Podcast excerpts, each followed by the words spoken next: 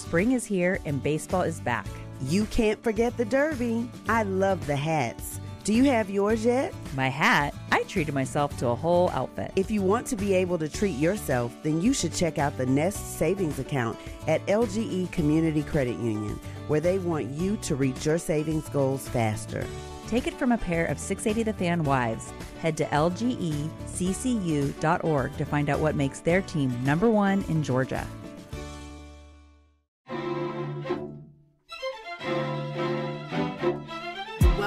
Welcome to the Janelle King Show. This is Janelle King, and you're listening to Extra 106.3.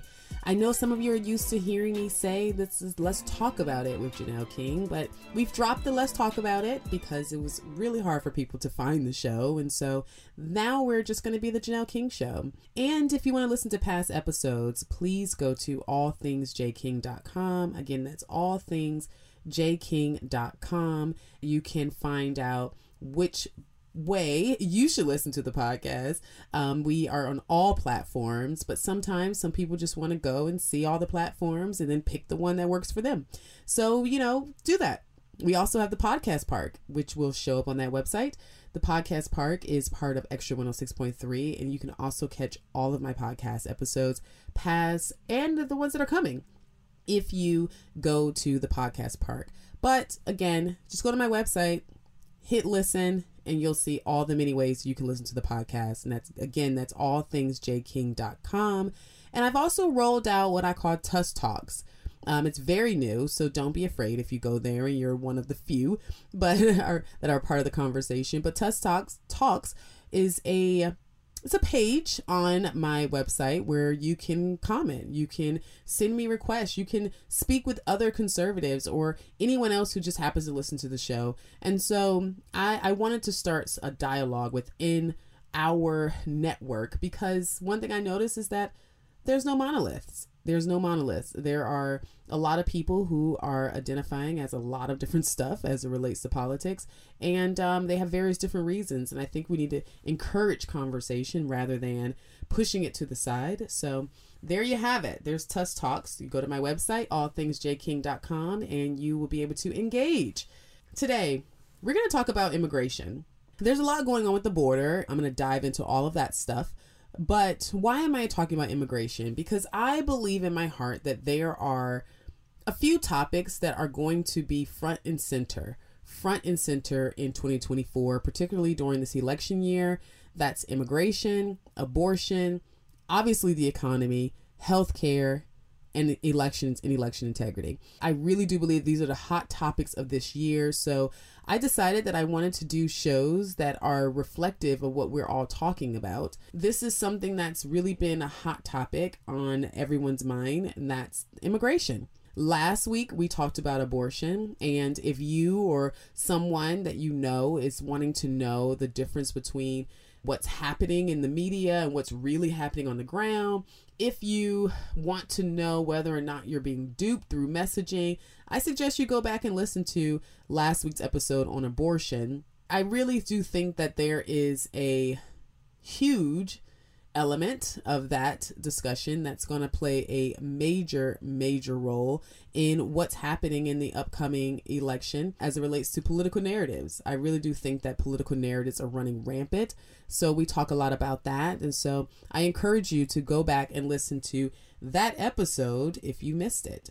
So we're going to just kind of pick up where we left off today and we're going to talk about immigration. And before we go into what's happening on our border and now what's happening in these quote unquote sanctuary cities, and then a quick analysis at the end of how I think this is going to play a major role in this election and how I do see some things shaping up that could be a concern from both sides of the aisle. But before we get into all of that, I think it's important that we give some backstory on this because here's the thing I believe that as conservatives, we are not putting enough of an emphasis on immigration. We're talking about the border, we're talking about the border wall, but I do think that when it comes to having the conversation around what do we do with DACA, what do we do with those who are already here who you really can't track, what do we do with the immigration process as a whole, considering the fact that there are so many that are still going through the immigration process. My husband and I had an employee. He and his wife received their citizenship while they were working with our company, and it took them took them about ten years to get their citizenship. That's that's a long time to be waiting to be be deemed a citizen if you're someone who's working and doing it the right way. So I definitely think we have to talk about these things, right? Immigration is something that I think that that the ball has been dropped. I believe that it has been a political ping pong that has gone back and forth. You know, at one point it's in the hands of the Democrats and everything that they love is what it is and what they want is what it is. And then the next thing you know it's now in the hands of the republicans like we see right now when it comes to this border crisis and how the surge of migrants has caused a lot of angst in the community on so many different levels. But you have to go back to the last major immigration policy because there was an immigration policy that was passed in 1980 in the in the 80s and it was actually passed in 1986 but prior to that being passed we did see that there was an increase in some border patrol resources. In 1980s there, there was a significant uptick and increase in resources that was allocated towards the US patrol border patrol and that came with additional border agents that came with some technology some infrastructure upgrades things of that nature. There was a response to drug trafficking that we saw happening that was taking place on a, you know, wide scale, as well as there were asylum policies that were also tackled. But I would say the most significant was the passing of the Immigration Reform and Control Act, IRCA, in, in 1986. This was signed into law by President Ronald Reagan. And basically, the law granted amnesty to certain undocumented immigrants who have been living here in America continuously. And I believe it was before, like, they had to have been living here continuously since or before January 1st, 1982. And I think, along with this whole um, amnesty and everything else that came with it. It also established that there were some employer sanctions that were put in place, and this was to help deter you from hiring undocumented workers.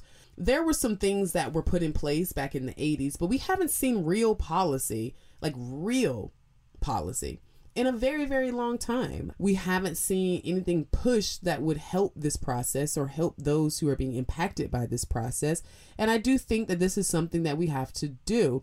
That being said, there is a current bill that's on the table the goal of this current bill that our Senate and our House is all over there trying to figure out. Some of the stuff that's in this bill is toughening up uh, asylum protocols for migrants that are arriving at our U.S. border and bolstering some bolder enforcement with more personnel. They are talking about high tech systems as well as deterring migrants from making the journey in the first place. Now, all of this is included in this current bill that somehow is being hamstrung or held up. The Democrats are saying that Republicans are holding it up, and the Republicans are saying that Nope, it's the Democrats that are holding it up because they keep trying to fill the bill with other stuff and, and get other stuff passed or tack it on to something else. And so you have a lot of those concerns as well. I just want to make sure that while we're looking at this bill and this new current bill, that we're keeping the main thing the main thing, which is the state of this country and the impact that it, that these migrants are having on the country.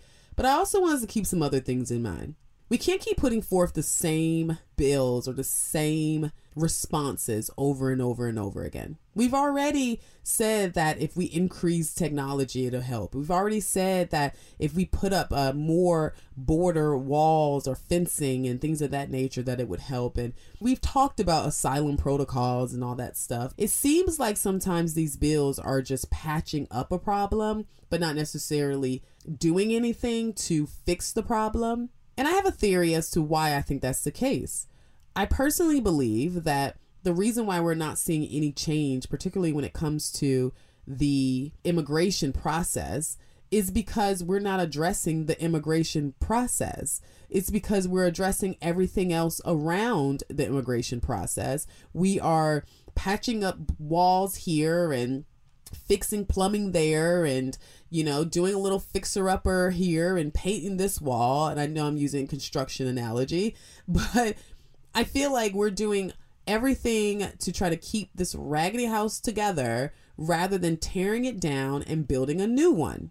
And i do think that there is room for us to build a new immigration process. It doesn't mean that you are changing any of the the basics and any of the things that has to be in place in order for there to be any immigration at all. So I'm not saying that we don't have a wall. I'm not saying you remove the wall or anything like that. What I'm saying is there are things that we need to pay attention to that we are facing right now that if we don't get it together, it may cause a major, major problem. So after the break, we're going to dive into this. We're going to hear from some mayors of some sanctuary cities, just some clips of them, and we're going to talk about what a sanctuary city is, and then we're going to talk about what they're asking for. Stay tuned, continue to listen in as we continue our discussion around my Hot 24, which are my hot topics in the 2024 election cycle. This week, we're discussing immigration. You're listening to The Janelle King Show, and this is Extra 106.3. Stay tuned.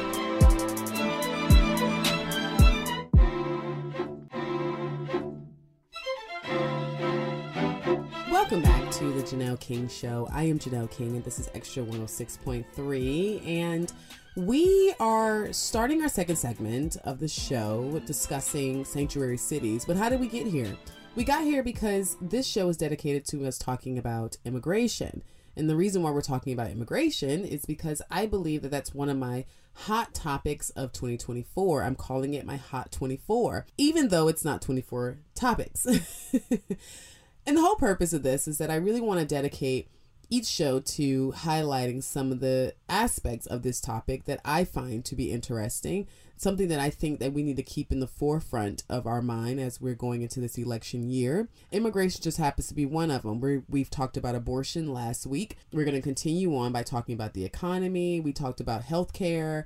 We'll probably talk about healthcare and abortion again because it's just a never ending conversation. But elections, I shared last week where I stood on paper ballots here in Georgia. I'm just really sharing my heart as it relates to these particular topics and what are some blind spots or areas that I think that we need to look out for, but also highlighting that there are some significant change in tunes that we're seeing from the Democrats or the liberal side of things that I think we need to make sure we keep at the forefront of our mind. So, when we talk about sanctuary cities, because this is something that's been really, really active, or which are sanctuary cities, because we've had so many migrants.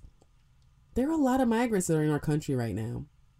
And you're going to hear for yourself because I have a clip of Mayor Adams in New York saying and stating there's some really concerning data points that's coming out of these sanctuary cities that it's only a matter of time before this becomes something that is widespread. When I talk about sanctuary cities, who am I talking about? Right now, I believe San Francisco, Los Angeles, New York City, Chicago, Seattle, Portland, Denver, Austin, Washington, D.C., and Philadelphia are all what you consider sanctuary cities. There was a city that's here in Georgia that I thought was a sanctuary city as well. And I think Atlanta may have some ties to it, but I don't know if they're like an unofficial sanctuary city. But either way, the major cities who have already stated that they are sanctuary cities is San Francisco, Los Angeles, New York City, Chicago, Seattle, Portland, Denver, Austin, Washington, and Philadelphia. I didn't add this clip to the show. It actually just just came to my mind, but there was a news report and I think I'm going to drop it on my website because I did share it on my social media. But there was a news report that showed that the city of Atlanta was beginning to allocate funds towards bringing in migrants and being able to assist with housing migrants here in Georgia. I don't know where we are with that, but we need to make sure we pay attention to that as well. Now, what are characteristics of a sanctuary city? So, what does a sanctuary city have to include in order to call itself that? Well, for one, there's a limited cooperation with ICE, right? Which ICE is our, you know, organization that's responsible for making sure that we are not being overrun by illegal immigrants. They're the ones who's called if illegal immigrant is here. They're the ones responsible for sending you back. Sanctuary cities often have policies that limit or prohibit local law enforcement from inquiring about an individual's immigration status or from notifying federal immigration authorities about the release of certain individuals from custody.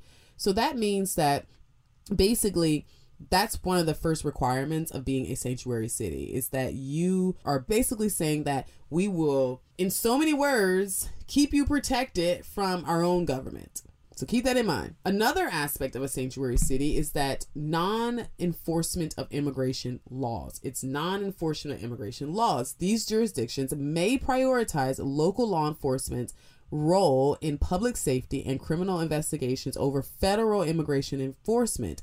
As a result, they may choose not to use local resources to enforce federal immigration laws.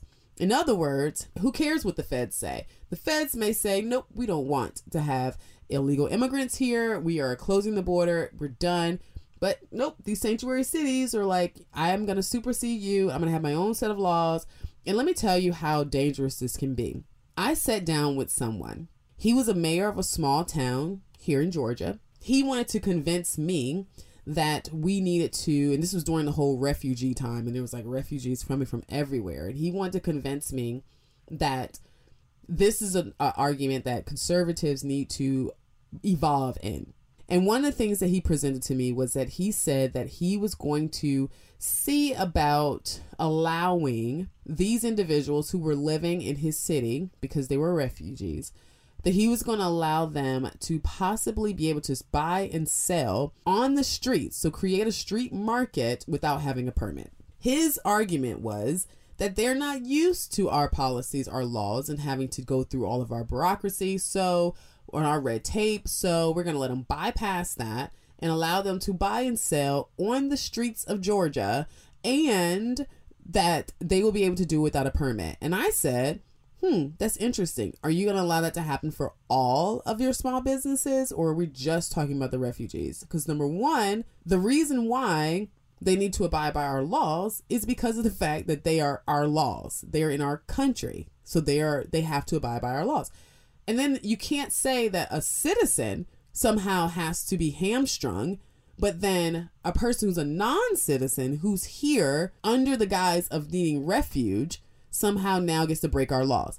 That's a problem. When you start talking about having these sanctuary cities, you better keep in mind that sometimes it comes with these policies that supersede the federal government, what allows them to be able to do things that we may not necessarily advise as a government. Another attribute of a sanctuary city is the protection of undocumented immigrants. Sanctuary cities aim to create an environment where undocumented immigrants feel more comfortable interacting with law enforcement, local law enforcement, that is, without fear of deportation, will of course still feel comfortable with local law enforcement because the local law enforcement is not answering to the feds or immigration laws. This basically argues that it helps to maintain public safety by encouraging all residents, regardless of immigration status, to report crimes and to cooperate with law enforcement. Well, what if the crime is you? What if you being here, as it is in the case of these migrants, what if you are the crime? The fourth, legal and political controversy. So this is another aspect of sanctuary cities is that the concept of a sanctuary city has been a source of legal and political controversy. Supporters argue that these policies contribute to community safety and protect the rights of undocumented immigrants, while opponents contend that they undermine federal immigration laws and hinder cooperation between local and federal authorities. Well, we're not contending that. We're not just opposing it. You said that there will be some differences in how they report or what they report and how they interact with federal immigration laws. Matter of fact, there's either non enforcement of immigration laws or very few. So there is a valid argument. And then, secondly, protecting the rights of undocumented immigrants, what rights are we referring to? In this case, these cities basically agree to apparently only the theory because when it's time for them to actually provide sanctuary, they sound like this. Government, we need folks to arrive in our cities with work authorization so they can actually support themselves. We need federal dollars to support this, but really we also need a coordinated entry plan. So we have a, a plan to deploy people to cities across the country based on their capacity, not just have all of them land in two or three cities, which are taking uh, the greatest brunt of that arrival. And I think it's really not sustainable for us long term. That was Denver Mayor Mike Johnston. He's the mayor of one of those sanctuary cities, Denver. One of the things that he said is that he now now mind you, mind you, they may prioritize local law enforcement's role in public safety and criminal investigations over federal immigration enforcement. Keep that in mind. So now we have a mayor who's agreed to these sanctuary city laws and vibes and rules and all this other stuff. And now when it's time to put the metal, what is it? Put the foot to the metal? I don't know. I'm terrible with those. But anyway, now when it's time to actually put your money where your mouth is, there's some major problems. And a lot of these problems are problems that we saw coming. Right now, Denver has the largest recipient of migrant arrivals. And he stated that part of the issue he has is that they have these, cl- these asylum claims and that they have court dates that are all the way in 2029 and that they can't work because they have they don't have work visas they can't establish any type of home here while they're waiting on their court date. You know why that's a problem? Because why are you establishing a home in a country where you are illegally here? Why isn't it uh, uh, possible for us to create some type of connection with these the countries that they're coming from to provide some protection there or work with them or have them figure it out where they can protect their citizens because right now telling me that you have 40,000 that's what Denver's looking at 40,000 migrants that you now are having to that that are coming with all these dates for court dates that are five, six, seven years out. Do you know that the mayor said that it will take him 15% or 160 million to 180 million dollars in order to take care of these migrants? That is his entire budget for homeless. That is his entire budget for park and recreations. And all of it is going towards the migrants. But it don't stop there. Let's look at another city. Into the largest school system in America. More than a million children returning to class today with 20,000 new students from families seeking asylum. The school system getting another 110 million to the budget, but there are worries that resources will still be stretched to the limit. The city's shelter system stretched past its capacity this summer. At one point, more migrants in city shelters than homeless Americans. So what you just heard was a snapshot of what's going on in New York. You heard the mayor just extremely upset because he knows that this is a major problem. Matter of fact, just two weeks ago, there were migrants who took over a high school because they needed shelter from a storm. Apparently, 2,000 migrants spent the night at James Madison High School. They were originally living in the Floyd Bennett field, but then they relocated them to a high school for an overnight stay, and the parents were livid. And rightfully so they should have been upset. You know what was really major about all of this is that the 2,000 migrants were supposed to spend the night, and they were, I think they were trying to move them out around 4 a.m. But clearly, getting 2,000 people out at, at, the wee hours of the morning is difficult. So the kids ended up having to miss school. They were sent home and had to do remote learning. Parents had to take off work. And I mean, Peter Doocy asked Karine Jean Pierre about this. And basically, she was just kind of, you know, doing what she does, the song and dance. But he basically was like, are you going to pay these parents back? What about the money that they're missing during a time when we have this tight economy? They're asking them to take off from their jobs to stay at home with their children who they thought was going to be in school that day because the migrants have now taken over the high school.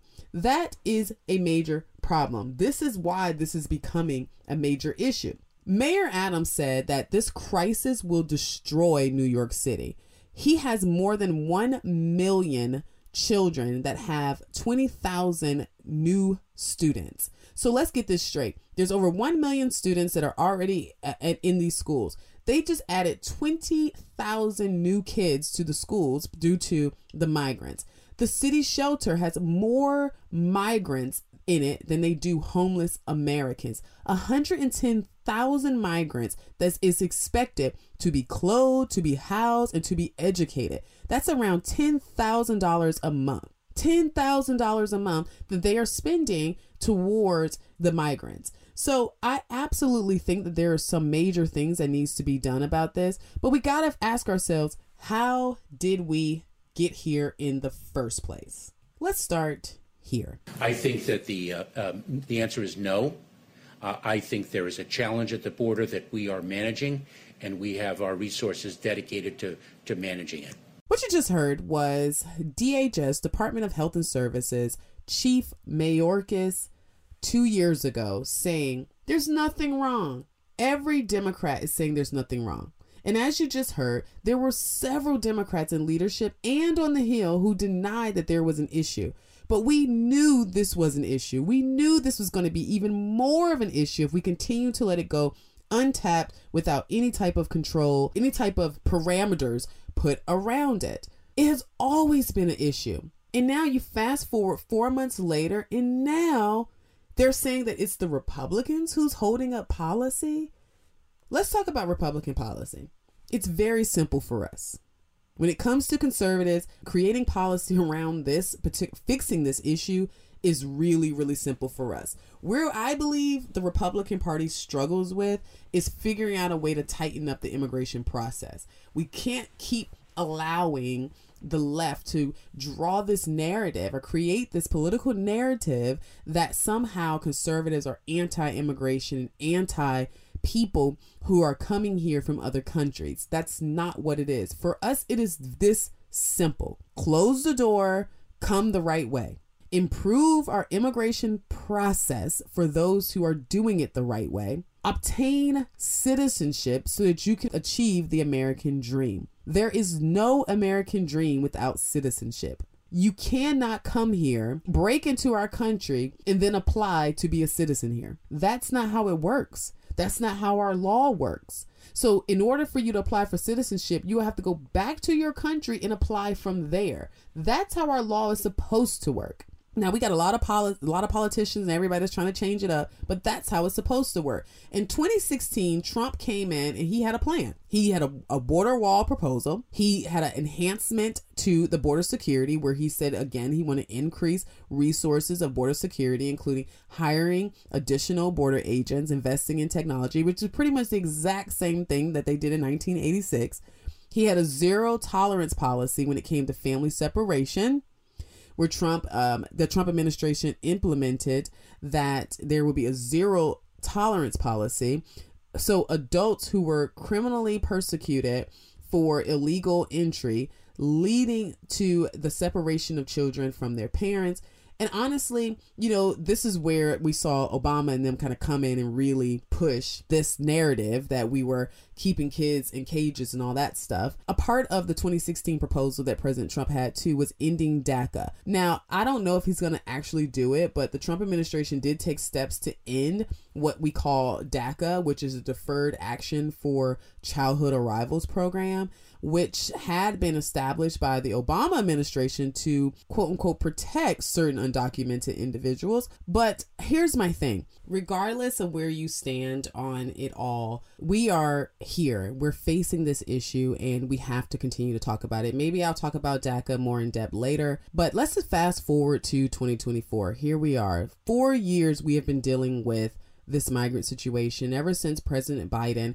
came in into office he had this goal of making sure that we have a robust, thriving border, apparently, that's wide open to everyone. As a result of that, we have millions and millions of migrants. So we are fast forwarding to 2024. It is four years later. We have millions of migrants, millions of migrants later, and here we are.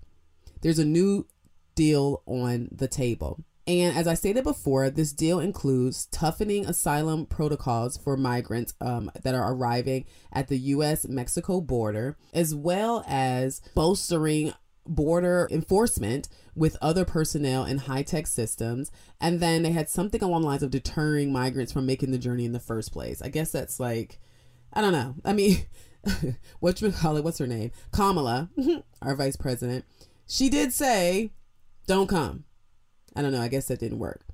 But it seems reasonable. It seems like that should go by fine especially considering the fact that it was part of Trump's 2016 plan. It was also part of, of Reagan, what Reagan signed to law in 1986. So why is it not getting passed? Because Biden has some plans of his own. He has some plans of his own. So, according to the Biden proposal, the White House released a set of proposals that was aimed to what they call bolstering support of Israel and Ukraine. So they want to tie all this in to the border security policies or the border security proposal. And that's what's the major issue. They want to invest in domestic defense manufacturing. They want to provide humanitarian assistance and they want to in- address the influx of migrants at the US Mexico border all together. And the total cost of them implementing this is going to cost us 105 billion dollars according to that proposal that includes a significant funding towards Ukraine at a number of 61.4 billion dollars and then they want to send Israel 14.3 billion dollars intending to support air and missile defense systems everyone. What's most disturbing about all of this is that once again, it's a switching of the narrative. Instead of telling the American people that the reason why Republicans are hesitant to pass this policy or, or, or to sign on to this proposal is because of the fact that we cannot continue to give money to other countries when our country is falling apart. Now, here's the thing I am 100% a huge advocate of making sure that we have a strong foreign relations and foreign policy. I really hope that that is clear. I'm not one of those people who feel like we need to just kind of turn our backs on other countries because I know that that can be a major problem. However, it's the switching of the narrative that we saw when we were talking about abortion that we're seeing happening right now. I want you to check out this compilation of Democrats that are flipping. So, for those of you who can't see it, you will hear first Obama, then you're going to hear Hillary, and then you'll hear Biden. Let's listen to them change up their tune. Before us will certainly do some good. It will authorize some badly needed funding for better fences and better security along our borders. The fence is now basically complete. Maybe they'll need a moat.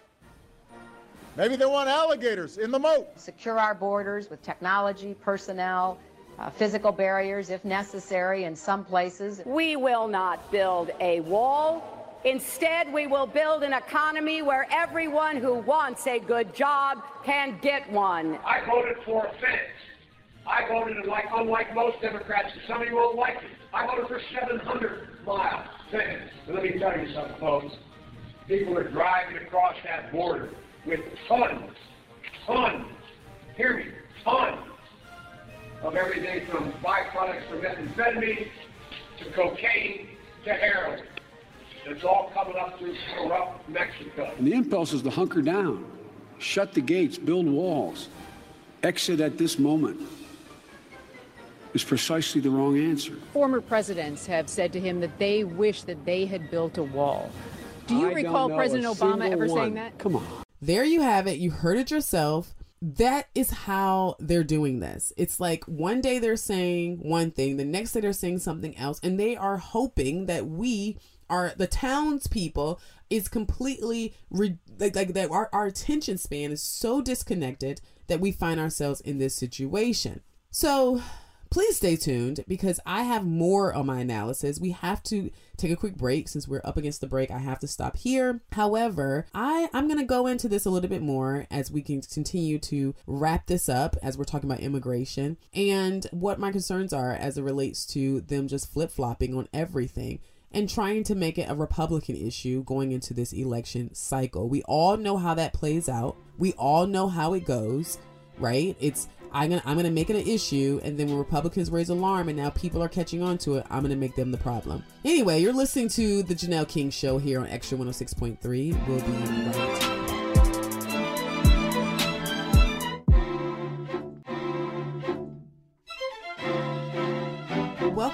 to the Janelle King Show right here on Extra 106.3. If you missed the majority of the show, don't you worry. There will be an encore episode airing tomorrow. That's Sunday, right here on Extra 106.3 at 9 a.m. And then you know, you can catch the podcast. You can always catch the podcast.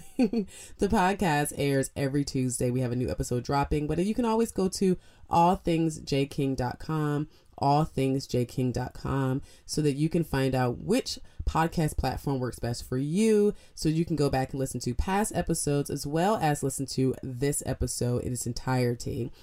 We ended by talking about some some unique things. Um, we ended by talking about the switcheroo that comes from the Democrats. And I've got to end this by talking about political narratives because political narratives is the reason why all of this gets to work. Political narratives right now is just running rampant. And as I stated in one of my little videos, it's extremely hard for us to tell the lie from the truth.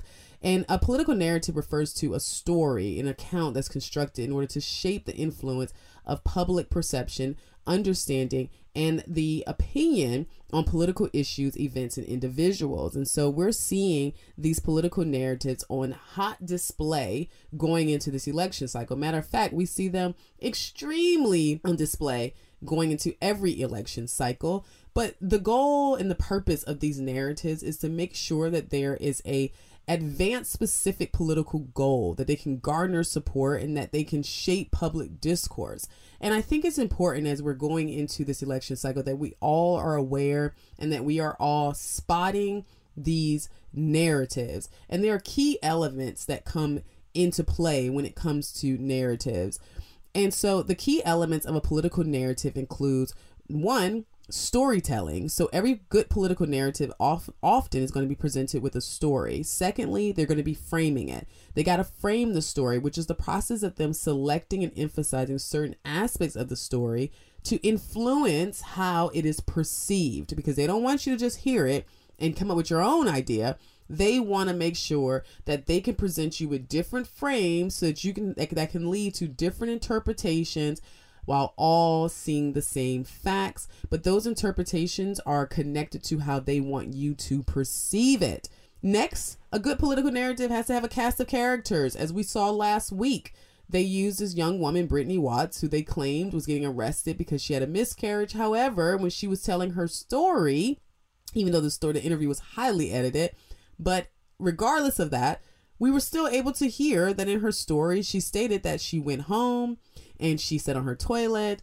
And unfortunately she did pass the baby. However it was a splash and it was not a miscarriage. Um and that was a whole thing. So utilizing her the same way they utilized jane roe and all the others who came before her is something that you have to look forward to. Oftentimes, political narratives can be can be utilized um, by bringing in identifiable characters such as political figures or leaders, or like I stated with Brittany, just ordinary people who will play a specific role, and their whole role in the story is to make sure that they influence public perception. Another element of a political narrative that we've got to continue to focus in on is messaging. Narratives often convey specific messages, values, or policy positions that align with the objectives of the creator. So whoever came up with the narrative is always going to put together some type of message that